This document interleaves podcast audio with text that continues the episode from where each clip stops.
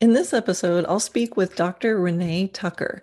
She is a doctor of veterinary medicine and we'll discuss holistic veterinary care as well as the technique she developed called the Tucker Biokinetic Technique. We also have a conversation about how to prevent suspensory issues. And I've actually never heard anyone talk about suspensory issues in the way that she does. So, suspensory issues are a really common problem uh, with horses. Uh, so I think you're going to find this really interesting. She also has uh, many resources uh, where you can learn more. So I think you're going to enjoy this.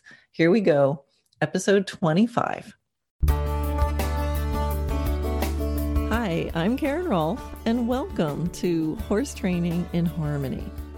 This podcast is about you making progress with your horse in a way that you both can love. It's about learning how to move and be in harmony. Because, yes, you really can develop a horse to be both athletic and happy. When we show up as our best selves for our horses, our horses will show up for us. So, let's get started. So I'm here with Dr. Renee Tucker. Uh, she is a holistic veterinarian certified in chiropractic and acupuncture. Uh, she also has a bachelor's degree in bioengineering and so has been fascinated with figuring out how things work. And over many years, Dr. Tucker has uh, developed her own unique alignment technique called the Tucker Biokinetic Technique, TBT. And this uses primary cause analysis to both find and correct the why. So, Dr. Tucker teaches um, biokinetic technique seminars around the world. And for more information on what she does and the TBT University, you can go to tuckerbiokinetic.com.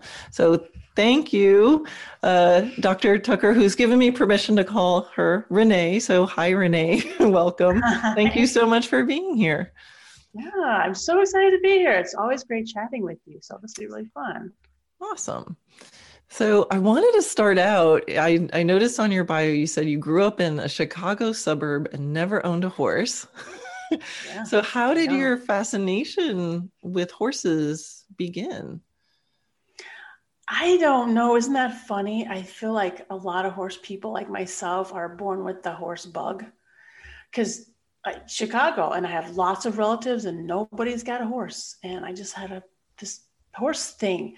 And I remember I would go to the library and get um, horse books, like, you know, horse stories, of course. Um, but uh, Trixie Belden, I don't know if anyone remembers Trixie Belden. She had horses, she solved mysteries. Um, but I'd also get horse anatomy books. And I remember being like 11 and just just memorizing it because I just felt like I should. You know, you look back you know, particularly when you have kids, you're like, oh, look at that. That was a sign, you know. but no, I was kind of clueless that, you know, veterinarian would be my path till later. But I always had the horse bug. It just came that way. Interesting. So, interesting. Yeah. Yeah. Uh, yeah. I think uh, many of the listeners uh, can relate to the horse bug. Yeah. My parents say that, you know, my first words were, I want a horse, you know, then mom, then dad. yeah. They are, it's a powerful draw. Um, yeah, so you consider yourself a holistic vet. So can you mm-hmm. explain uh, what you feel is the difference between a traditional veterinarian and a more holistic approach? Sure, sure. I'd love to, particularly because when I was in vet school, I thought holistic was like the same thing as homeopathy. I literally totally interchanged those in my head. And finally, I'm like, wait a minute, I don't think this is right. And so I figured that one out slowly but surely. So homeopathy is a modality using like homeopathic remedies, uh, whereas holistic, it kind of means whole horse, which, you know, that's fair enough as a definition. Um, and then sometimes people think of it as um, that they just use herbs rather than traditional medicines, which mm. maybe they do, maybe they don't. But to me, a holistic practitioner is someone who's looking at not only the whole horse, but and not only what's going on with a particular symptom, say something that hurts, but rather why is it hurting? I mean, it becomes obvious when the horse, you know, falls down, then you know why things are hurting. But sometimes you don't. And sometimes the item that's hurting say you have lower back pain. Well, for example, I know a lot of people who have lower back pain, but they figured out with you know good doctors that actually they had a knee problem. Their knee was mm-hmm. hurting, so they're walking a little funky, and then their back starts hurting. So my point being, you know, good doctors and holistic veterinary practitioners often look not only at the whole picture, but the why. What's the real primary cause? And they're trying to dig through, peel the onion, if you will, um, and get hmm. down to that primary cause. So that's what I love about doing it, though. It's kind of fun, kind of like a little detective work. Yeah, yeah, and especially with the horses, you know, where they can't, you know, they, they tell you, but they can't really tell you, you know, where right. they feel the pain. You've got to really get investigative. Right. Yeah. So I think that's, um, you know, it's really interesting to think about all the different m- modalities. So in the one way you've you've you've got all these different ways to approach a problem that you see, um, and then that so there's sort of a breadth of what you can, you know, use to help heal a horse.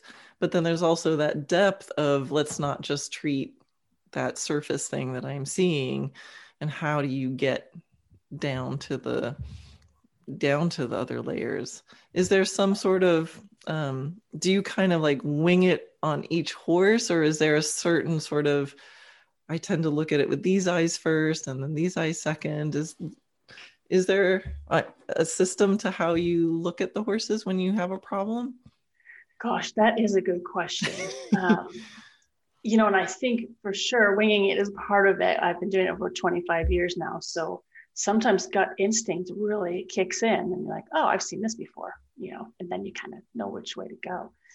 Um, but mostly I start by listening to the people and what they're seeing because I really feel like horse owners know. They just have a gut instinct. Sometimes they don't want to tell me at first. It's kind of interesting. But I really mm-hmm. believe that horse owners have a gut instinct and they either can see the problem or they just feel the problem. And I think sometimes it's a little hard to even describe when you have those subtle offnesses or subtle stuck or won't bend or just yeah. that like not not quite rightedness. Yes, yes yeah, exactly. Right. Yeah. So for those, um, what I generally start with is what I call the wiggle. I um, basically I have videos on my website if anyone wants to check them out. Um, but I hold the horse's tail just over the tail head. And then I put my hand along the lumbar and the thoracic. So that's just the middle of the back.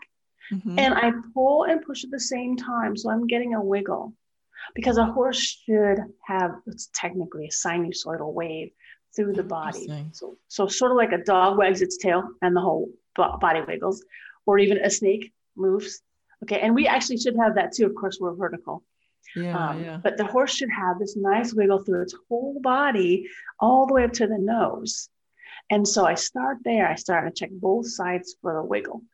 Um, and then whether or not they can do that in, in which sections are not wiggling really tells me. So when people say the horse can't bend, well, I start asking, well, do you mean it can't bend in the neck? Can't bend through the mm-hmm. shoulder and saddle area? Can't bend in the hind end, lumbar?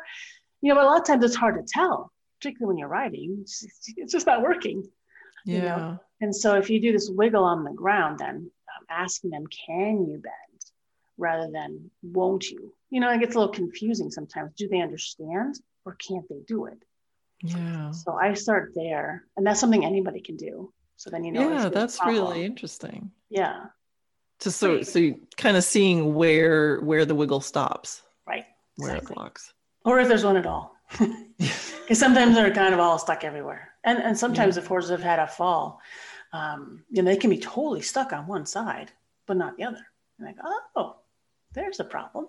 Yeah, yeah. Yeah, and you can fix all that, get it all aligned. It's nice. Interesting. Yeah. Interesting. Do you have a, um, do you tend to use like chiropractic or acupuncture, or is it always a blend?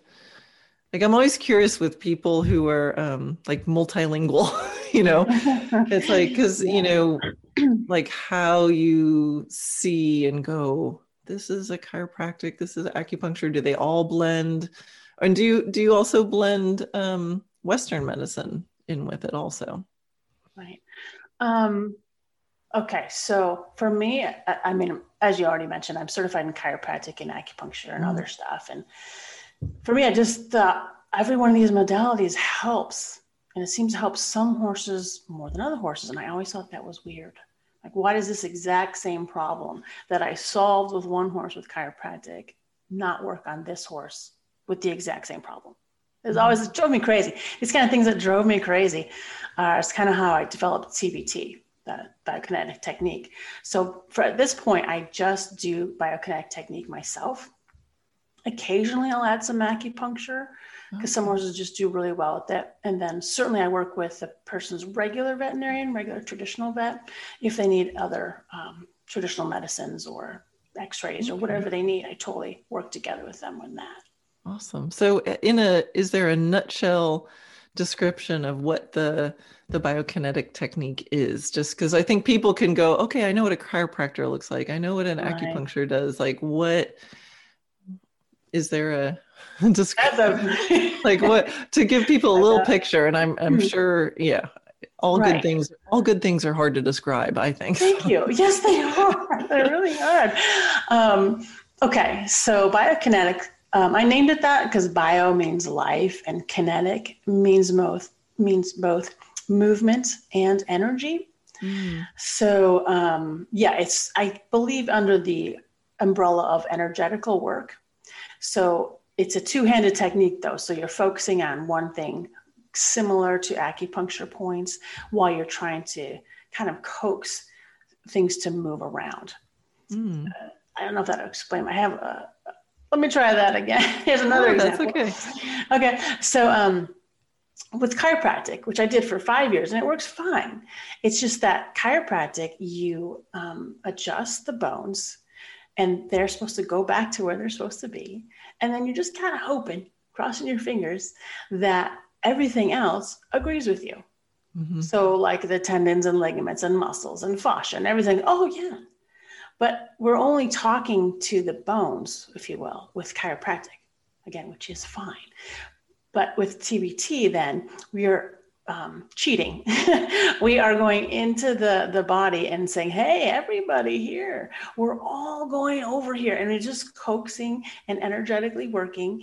And everyone's like, oh, great. And so there's actually a neurophysiological reset so the body's like, oh, this is where we actually are going to stay. So you don't mm-hmm. have muscle memory and you don't have to have 50 million treatments and you don't have the same thing happening over and over again, which used to drive me crazy as a chiropractic yeah. yeah. Just couldn't take it. I'm like, yeah. this isn't fixing anything. I mean, sometimes it does. I'm, I'm really not down on it at all. It's very helpful. It just, it just, just drive me crazy when I'd see the same exact chiropractic presentation on my client every month. That's yeah. And this is what, um, you know, the work that I do with trying to change the movement patterns of horses. And, you know, I found that this piece was, you know, so important because, like you said, the horse would get adjusted.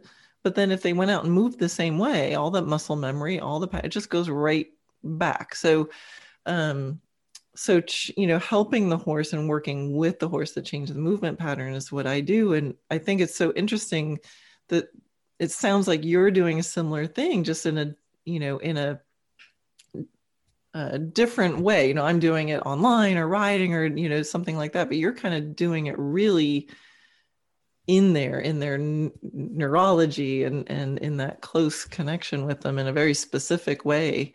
It's really interesting. Right. That's exactly right. And um yeah and just trying to do all that everything aligned and also just figuring out primary problems because I don't know if you ever noticed that sometimes you're working on a certain spot and the horse loves it and they just melt and like, yes, right there. But other times they're like, hey, don't work there. Ah, ah, quit it, quit it. And usually when they're doing that, you know, and I just want to press, sometimes at first they don't understand and you try yeah. it a few times. Okay. But if they really, really still don't like it, that's probably not the primary problem. That's mm. probably a really sore compensation Oh, interesting. Yeah, because what I've you know learned and other people have said before me is that by the time we can feel any problem or see any lameness or offness, at that's the point when all the compensations are used up. Oh. So the compensation is then very, very sore. And it kind of makes sense, right? Because horses are designed to hide any problems, right? Or mm-hmm. predators would target them. So they're like, I'm fine, I'm fine, don't pick me. and so they're hiding all these little problems and they automatically compensate. And so do we in our body. We, you know, mm-hmm. we don't, that's the whole point of compensations is we don't know about them. Like our bodies are amazing. But it's only when we can't compensate anymore do we see or feel the problem. So that is, yeah, that's worth like putting a little pause in there. That the soreness, the biggest soreness we see is actually the compensation Yep. Yeah. It makes total Not sense. always, but most of the time. Yeah. No, that that does make sense for some of these chronic problems that you know, right. yeah, obviously, you know, the horse gets kicked in the leg, you know, there's the problem. But I can see this for the the the you know that not quite rightedness going on for a long period of time you know and then down the road here's this other problem exactly yeah yeah you know and um that it kind of reminds me, you know, as a as a trainer, there's some common mistakes that I see people making from a training point of view um, that kind of relates to this idea, you know, and in dressage, you know, getting this excellent contact and connection is so important, you know, between the rider's hands and the horse's mouth, getting this beautiful um, connection.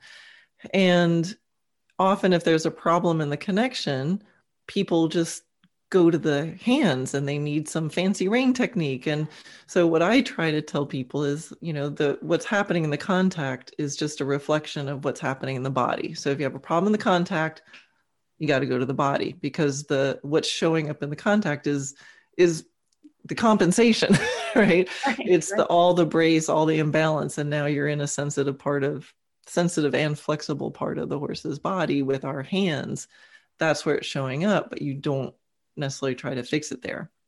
So that's one of my biggest messages to people. It's like if you have contact problems, look at the body. So, um, you know, and I end up having to, you know, share that a lot because it's so counterintuitive and humans want to like just go right where the problem is. So, um, is there something like that uh, that you see in your practice that's like, you know that you you want to just get the word out of mm. like you know when you have this problem yeah. you know no, it's obvious I, to you now through all your practice that you right, want people to know right. well i do but first can i ask you a question sure because i love what you said that totally makes sense to me that if there's a problem in the front then you look to the body but but like how, what do you tell people to look for? I mean, is there something they're supposed to feel, or do you mean actually go look, or do you mean yeah? What no, do they do? Yeah, that's um it kind of goes in two layers. One is a foundational layer, which is um well, the premise is what are the reins for? And for me, the reins are for subtle communication about the head at the end of the neck, because you can't do that without reins very easily. And um, it's a point of connection to feel as one with the circuit of energy, and it's to get information right? So if I have my reins there, my horse leans to the left, to the right, I'm going to feel stuff in my right rein. So my right rein goes, hey, horse's rein. So for me, that's the purpose of the reins. So if you're using your reins as the number one aid for anything other than that, so um, contact problems can come from horses going faster than you want them to be going, or not turning, right? International symbol for I wish my horse had turned. you know, and now they're all, you know, your reins are like, oh, why is my horse hanging in that rein? Well, because you turned and your horse didn't. Um, so things like that. So those kind of things can be assessed when you drop the reins. What things go wrong? My horse speeds up and doesn't turn. Okay, well, let's resolve that and get your horse regulating their speed from your seat and turning from your body and your focus. So that gets, to me, that gets their mind and their feet going in the same direction as you. So that already is going to eliminate a lot of contact problems. And then um, the next layer is more alignment, where if the horse, maybe their mind and their feet are going on the same line that you're going on, but they're crooked while they do it. Now we have to go through that exploration. And I kind of do a, a riding I, I do my version of the wiggle. Okay. So what I do is I check, can you move your horse's shoulders a little right and left, their whole body a little right and left, their nose a little right and left, and their butt a little right and left. And you find out what is easy for the horse and what's hard for the horse and whatever and then you get in a more awareness about their core crookedness and we start playing with doing like yoga moves of like well if you're over here can we slowly in a very relaxed way end up in a position like this and breathe through it and then i'll leave you alone until they learn to kind of reset and then the horses tell us when they feel aligned because then they start moving more freely and and stuff like that. So I really have um, people assess and then experiment and not just go, you need your shoulder here. You know, I go, well, let's move it around and the body will f- seek harmony, will seek alignment if you open up the possibilities for it. I think that's awesome. Yeah. So I think that that's why there's some crossover with this.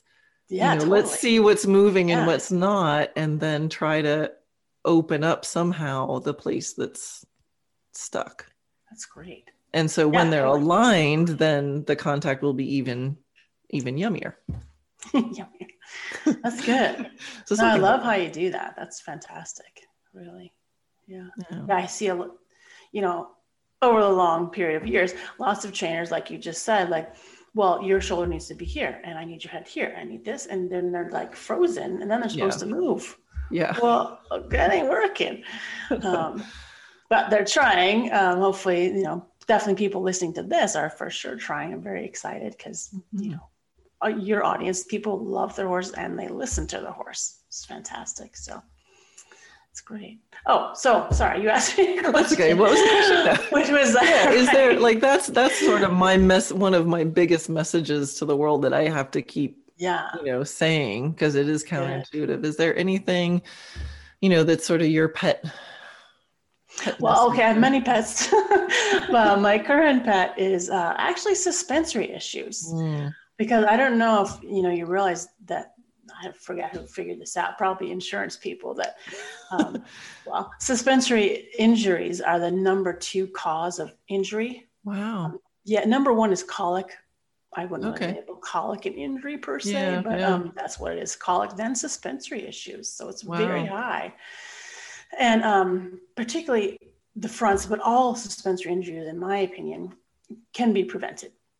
Uh, now, I'm not talking about the kind where you're galloping through a field and the horse's leg falls in the hole. yeah Um, and there are no traumatic injuries, right but the chronic kind of, you know, gets blamed for overuse suspensory injuries. Guys, these can be totally prevented.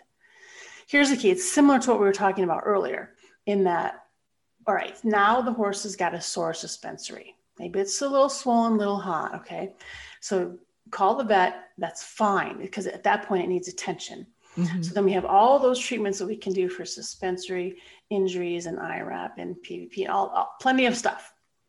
The question is, why did that suspensory blow in the first place? Mhm. So because I, you know, I'm a veterinarian, I treated lots of suspensories and then I do all this body work, I started, you know, connecting the dots of this horse with this suspensory injury has dot, dot, dot, all of these um, um, body work misalignments. I'm like, huh, interesting, isn't it that these have the exact same on all these horses? So long story short, I mean, it did take me a while and had trial and error to make sure this is correct, but the key is the suspensory ligament is just a piece of the stay apparatus, right, of the front limb. So the stay apparatus is what keeps the horse standing up when they want to go to sleep. They just turn on the stay apparatus and then the whole front leg locks and they can sleep standing up. The suspensory ligament is just part of that. Mm. So what's really happening is the stay apparatus is not working right, and the suspensory kind of mm, picks up the slack because it holds most of the horse's weight. Uh, it also has, um, you know, it's a ligament, but it actually has some muscle fibers in it, so it can get pulled a little easier than the rest of the stay apparatus. So crazy, right? So Yeah. um, what I found is if we just check mobility, uh, range of motion in three parts, pieces, items of the horse's yeah. leg. Um, I call them fulcrums just because it's where uh, the ligaments kind of connect together and then change direction. That would be the shoulder, um, this accessory carpal bone, which is at the back of the knee, and then the sesamoids, which are the, at the back of the fetlock. Mm-hmm. What I have found is in every horse I ever checked for suspensory injury, all three of those places were stuck. Wow. Their, their range of motion isn't moving. You know that you there should all those should move a little bit in their normal range of motion. And so that's what I found. That's what I just want to tell everybody. It's like, guys, come on. If you just check these and get those fixed, then they're not going to blow their suspensory. Wow. Seriously, wow. that's the last thing. The suspensory is the final straw that broke the camel's back. So, so if those other parts aren't moving, yeah. then the suspensory takes all that. Yeah. Interesting. Exactly. Yeah. Now, there's a smidgen more to it, of course, because depending if you got contracted heels, that's going to make right. stuff worse. If you've got right. navicular, you got a little more issue. You know what I'm saying? But the big major problem is actually the whole stay apparatus has to be moving. What you might see or feel um, in, in, your own horse or in training is as the horse brings their leg forward, and that very last little flip of the toe, mm-hmm. okay, right before that full extension, then that toe does a little extra flip. That little flip signifies that the whole leg is locking. Okay, and then the leg lock, uh, lands, and that stay apparatus is solid. And that front leg actually acts as a pole vault. Okay, it's not pulling. I can tell you that yeah, whole yeah, story. Yeah. It's kind of fun. Okay. And then it just kind of travels on, right? The hind end's doing all the work and it just bloops mm-hmm. right over the front. But if you don't get that last little flip, that full extension through the shoulder, and that last little flip, then your stay apparatus isn't working right. So sometimes you can video your horse and look for that. Um, yeah, that extra just looseness. Yeah, yeah, that last little lock. Yeah, little yeah, yeah. so it's super cool, and um, we've been fixing lots of horses who have suspensory injuries because I've had horses where they're not fixing for like six months, six months mm. in the hmm. stall, or rehab, and then start over, and then oh, it blows again. And mm. all those times, it's you got to fix the whole thing not just yeah. the suspensory, but why was that suspensory? Yeah, because it's very common. I mean, I think it's it's sort of common knowledge. It's like if your horse has ever blown a suspensory, it's gonna do it again. Yeah. And you know, and horrible. it's sort of interesting because usually, I mean, I always thought that when f- fibers healed, they, you know, the scar tissue is sometimes stronger you right. know right. so like but that what you're saying really explains it because the if the original problem is not addressed that's why it's gonna exactly. blow again. So so yeah. fixing you know being aware of that and being able to correct it will help the suspensory heal because every step it takes is not taking that burden and help it not reoccur and yeah. hopefully prevent it in the first place. Right. Exactly. Interesting. Yeah. Is there a similar thing for the hind? Because hind suspensories is there a similar yeah. check that you do with that or absolutely yeah same same basic uh, idea they're a little bit more complicated because there's kind of more parts um, mm-hmm. not that there's not more parts in the front leg but but it inv- actually involves seven things if people are biomechanically in you know wanting to hear those pieces it's the lumbar okay because so sorry let me just start over again there but you could play this if you like no. so for the hind end suspensory, what's usually happening, what's usually blamed is lateral movement, right? Too much lateral movement, hind suspensory blows. I hear this a lot. Mm-hmm. Not everybody says that, but that's what I hear. Okay, so in order to move the hind end laterally, you got to have to have working the lumbar, the mm-hmm. sacrum, the sacroiliacs, the pelvic symphysis, which is the bottom of the pelvis, uh, and then the hip and the and the hock just all those parts. Yeah. Right. So, so, but again, what happens is if all that's not in alignment, what picks up the slack? The mm-hmm. suspensory. And a lot of horses. Also, with this whole picture is the sacroiliac. A lot of SIs are getting injected nowadays. Yes. Yeah. Not, not that that's bad because they're clearly hurting, um, but but why? Why are they hurting? Because that's the whole picture. Interesting. So, yeah, there's a lot of pieces there, but again, it's aligning. And I'm sure that as you do that, um, I forget what you call it, but as they're moving and if they're trying to move laterally, but they can't get that hind end yeah. to really do it, then the, your work would also help. Yeah. Yeah. Interesting. Yeah. It all goes together. You, you said, um, do you have a video about this on your, your website? You um, yeah, I do. Um, I did make a, a free page for your people Hey, it's just a free video. It's kind of a little bit long, but it really explains everything. Um, and that's at um, tuckerbiokinetic.com slash Karen. Thank you yeah, so much. Videos. Sure. Totally free. Just, you know, hop over. Um, and it really explains a bit more about all of that. So you guys are welcome to, to watch it. Hopefully. Awesome. Yeah. All right. So let's see. Another question for you. Um, do you feel what that every horse can naturally go straight or aligned. I always think about straightness as alignment. But um, yeah, do you do you what are your feelings on horses' ability to be able to move? Just go straight. Straight. I think they can all go straight. Yes. I mean, unless something is you know broken or injured. Right. okay. But so this just reminds me of a, a case I saw.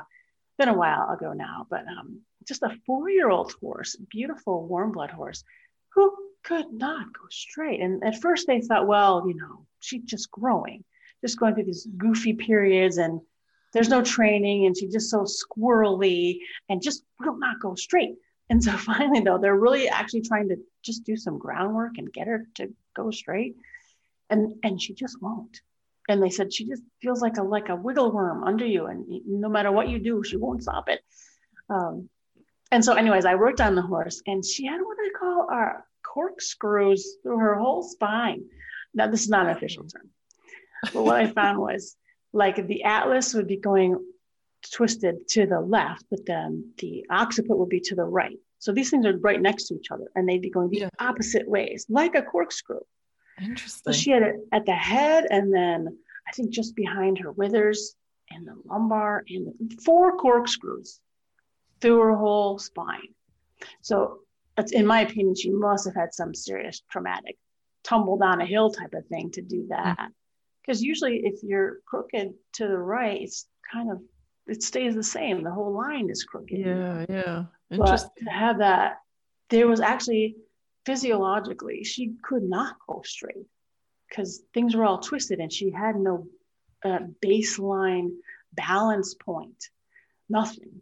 So we did align all the corkscrews and she was able to go straight. So, oh, interesting. Yeah, it was very interesting. It really was enlightening because I couldn't believe it was that bad. And she was only four. You know, I would have thought too, well, she'll grow out of it. You know, yeah, warm bloods mature late. So, but no, it was not that. She just couldn't go straight. Um, but I think they all can eventually go straight. There's plenty of reasons, though, besides body work, of certainly training, certainly saddle fit. Even if your feet are uneven, right? Medial mm-hmm. lateral balance will mess you up. Teeth problems will mess you up. Yeah. There's plenty of things to look for. So, again, for me, it's always about finding that primary cause for that horse because they're all different. Yeah. Yeah. And I think, you know, there's so many times that oh, you know, my horse is just like this. My horse is so heavy on his left shoulder. And, you know, I really um, try to get people to not, you know, don't call your horse that. No, I, I have a crooked horse. No, you don't. like, unless they're, you know, unless they're born that way. But it's, you know, it's, can we get them to function i mean from my point of view i was like can i find a way for them to function symmetrically even if they don't look, you know, symmetric, you know, aren't symmetrical. And then probably what you do is really help unwind those right. asymmetries on the inside. Yeah. Yeah. I mean, none of us are perfect. I'm not symmetrical, you know. Oh, want to be where we're. I've had X-rays of my back, and like the chiropractor goes and runs, gets his other chiropractor friends, and goes, "You no way." Yeah, because I have like a rotation Wow. I have, a, I have a weird, I have like a rotation and then it straightens and then it rotates back the same direction. And I have a scoliosis, but it's not an S curve. It curves, straightens, and then curves the same way again. I'm a mess. Dang. But I think dressage keeps me functioning right Matter, but I have to really train myself because what is straight doesn't feel straight all the time. Right. And I have a body yeah, worker come in and like keep me yeah. keep my fascia under control. that's, that's cool. You probably really appreciate the horses. Who like i'm not symmetrical. Help me. Yeah and that's the game is you know start with what you have see what you know focus on what you can do and try to open up the things that aren't moving gently and with cooperation. And yeah. and that's where also it's so important to have have the cooperation of the horse because you can't you know i can't imagine like a you know a body worker or a yoga teacher going okay well let's just tie your head here oh.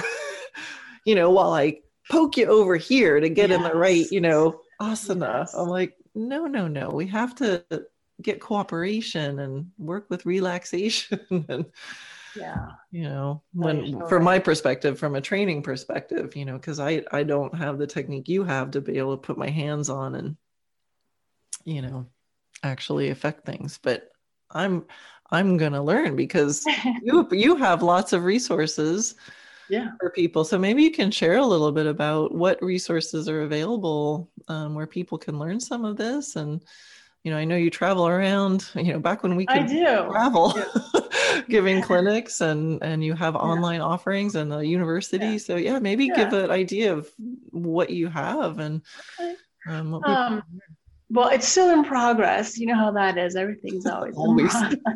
working on it. Um, but yeah, so I, I wrote the book originally, Where Does My Horse Hurt? Uh, 10 years ago or something now. So I do have the website where does my horse hurt.com. I know it's a little long, sorry. Um, but there's a lot of free articles there just for horse health, body work, just you know, for information. If you just want to hop over there and start there.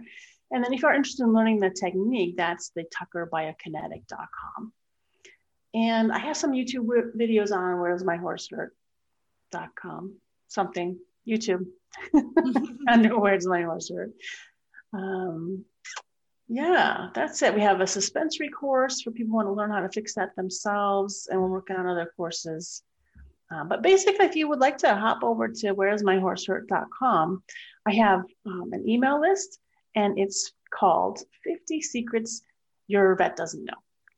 Oh, so basically, that's like, you know, the yeah. stuff that I didn't know as a veterinarian, and then I learned it adding all this other stuff. Nice. So you can start there, and then you get all the information you need, hopefully. Yeah. Nice. Sounds good.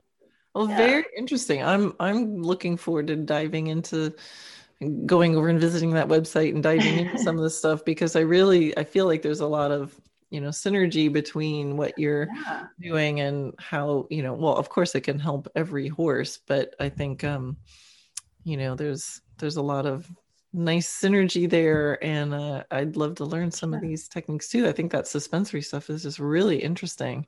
Yeah. Um yeah. We can have a lot of horses. It's cool. Super. Yeah. Thank you so much. Gosh, Anything you. else you want to share while we're here? Or no, I think have you on again. yeah, I'd love to come on again. And if if people have questions, we could totally answer those. And because I'll go on about horse stories all day. um, That's a great idea. So next yeah. time, um, yeah, I'll I'll do a little call out and oh, that'd be great. Yeah. yeah, and so anybody who's listening um, if you go over to my Dressage Naturally Land Facebook group, it's the group that's open to everybody. And um, if you think of questions that pop in your head, or if you like this podcast, um, you know, let me know because uh, I do take requests, awesome. and we'll definitely cool. have have Renee back. Thank oh, you. So great. Thank you so much. It's been awesome. Thanks everybody for listening. bye. Okay. Bye.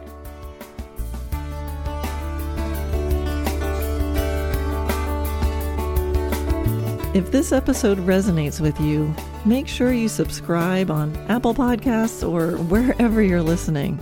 Training horses is a long game. The more you listen, the more pieces of the puzzle you'll have. To see all your learning resources, visit dressagenaturally.net. That's where you'll find free videos, online courses, my book. You can sign up for my Wednesday Wisdom email or even book a private consult. Most of all, remember, you got this. Never underestimate the possibility for things to improve in ways you cannot yet imagine. Till next time, love your horse, move in harmony, and enjoy the process.